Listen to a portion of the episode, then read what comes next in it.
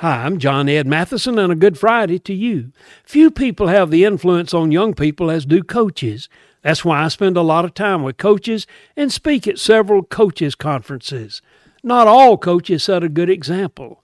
In Portsmouth, Virginia, an assistant girls basketball coach put on a uniform and impersonated a 13 year old player who could not be at the game. The 22 year old coach works at Churchland High School. People discovered the truth, and Churchland forfeited that game and the rest of the games for the season.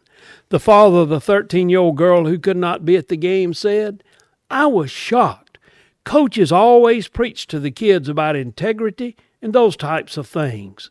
Hey, coaches, teachers, preachers, neighbors, we all need to live our lives with integrity and teach the right things to the kids.